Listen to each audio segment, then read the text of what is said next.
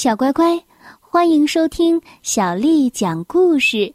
我是杨涵姐姐。今天，杨涵姐姐要为你讲的是《遇见美好》系列丛书当中的故事。我们来听《默默的愿望蛋》，作者是来自日本的樱野柏，翻译叫做于知晓。是由中信出版集团的叔叔阿姨为我们出版的《默默的愿望蛋》。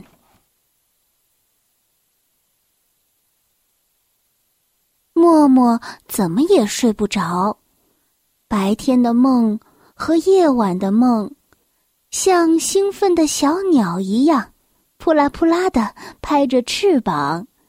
在他的小脑瓜里飞来飞去。咚，咚，有人敲门。一个声音问道：“你好，有人在家吗？有人需要愿望蛋吗？”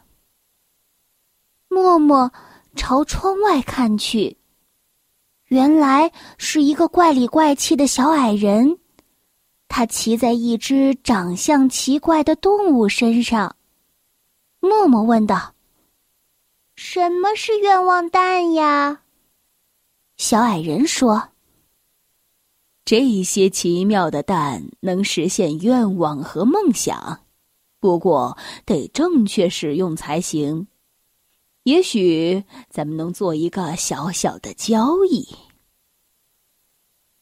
我的墨饿坏了，是的，也就是我现在骑的这只动物。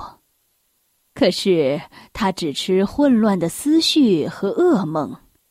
要是你想摆脱这些东西，就可以用它们来换愿望蛋。默默表示同意。那太好了。默默小心的把蛋。放进了一个小小的鸟窝里，然后开始想象着自己有些什么样的愿望。我要一个大大的蛋糕，很大很大的那种，怎么吃也吃不完。或许我应该许个愿，愿自己能够听懂动物的语言。可是，我也好想飞呀，像小鸟一样飞翔。要是我能知道这些蛋什么时候会裂开，这样就好了。默默等呀等呀，一开始的时候，他很有耐心，可是渐渐的，他开始不耐烦了。听一听，看一看。蛋里面怎么什么动静都没有呀？那个小矮人是在骗他吗？他好伤心啊，难过的快要哭了。也可能是他哪里弄错了。也许，也许他们跟种子一样。默默是这样想的。他把这些蛋。种在了自己的花园里。第二天的时候，这些蛋就冒出了几个绿色的小芽。一、二、三、四、五。没过多久，这些珍贵的种子就长成了郁郁葱葱的大树。树上繁花满枝。散发出了醉人的浓香。等到花期过了，它们便长出了许多的果实，就像大自然中的植物开花之后就会结果。